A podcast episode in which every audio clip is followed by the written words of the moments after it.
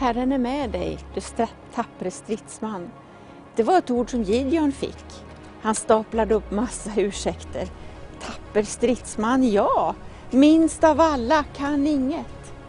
Det var ungefär så jag kände mig när min man kom hem och sa jag vill bli resepredikant. Jag fick panik. Inte kunde jag vara ensam med barnen, ensam med det och ensam hemma. Jag hade massa ursäkter, kan inte det, sover inte då, går inte, rädd, fruktan, fruktan. Sen hamnade vi i en situation när min man gick i bibelskola och jag fick mycket, mycket mera tid att studera Bibeln, att läsa Guds ord.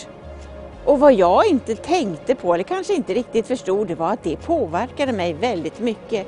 När ordet, när Gudsordet, bibelordet kommer in i dig, så verkar det, det arbetar i dig. En dag efter ett tag så kom min man hem och sa, ja, nu kommer jag börja resa. Och det kom ingen panik i mig. Ingen fruktan, ingen rädsla. Jag bara stod där och så sa jag, ja, det vet jag. Förvånad, men det visste jag. Och precis när jag står där i köket hemma, ska diska, så bara känner jag hur Gud säger till mig, så nära som du känner mig nu kommer jag alltid att vara.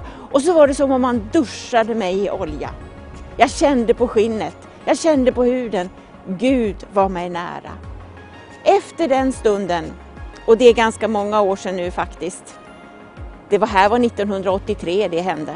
Efter den stunden har jag alltid kunnat sagt när någonting händer, Gud, du lovade mig.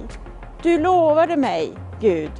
Och varenda gång har han svarat, ja visst min dotter, jag lovar det och här är jag. Så många gånger har jag fått uppleva, Gud är mig nära. Inte att ingenting händer, men när saker och ting händer är han där med sin kraft, sin styrka för att hjälpa, lyfta av, stötta, guida och ge mig ett bönesvar. Precis det vill han göra för dig. Du tappre stridsman. Gud vill, är, kommer alltid att vara nära dig om du ber honom om det.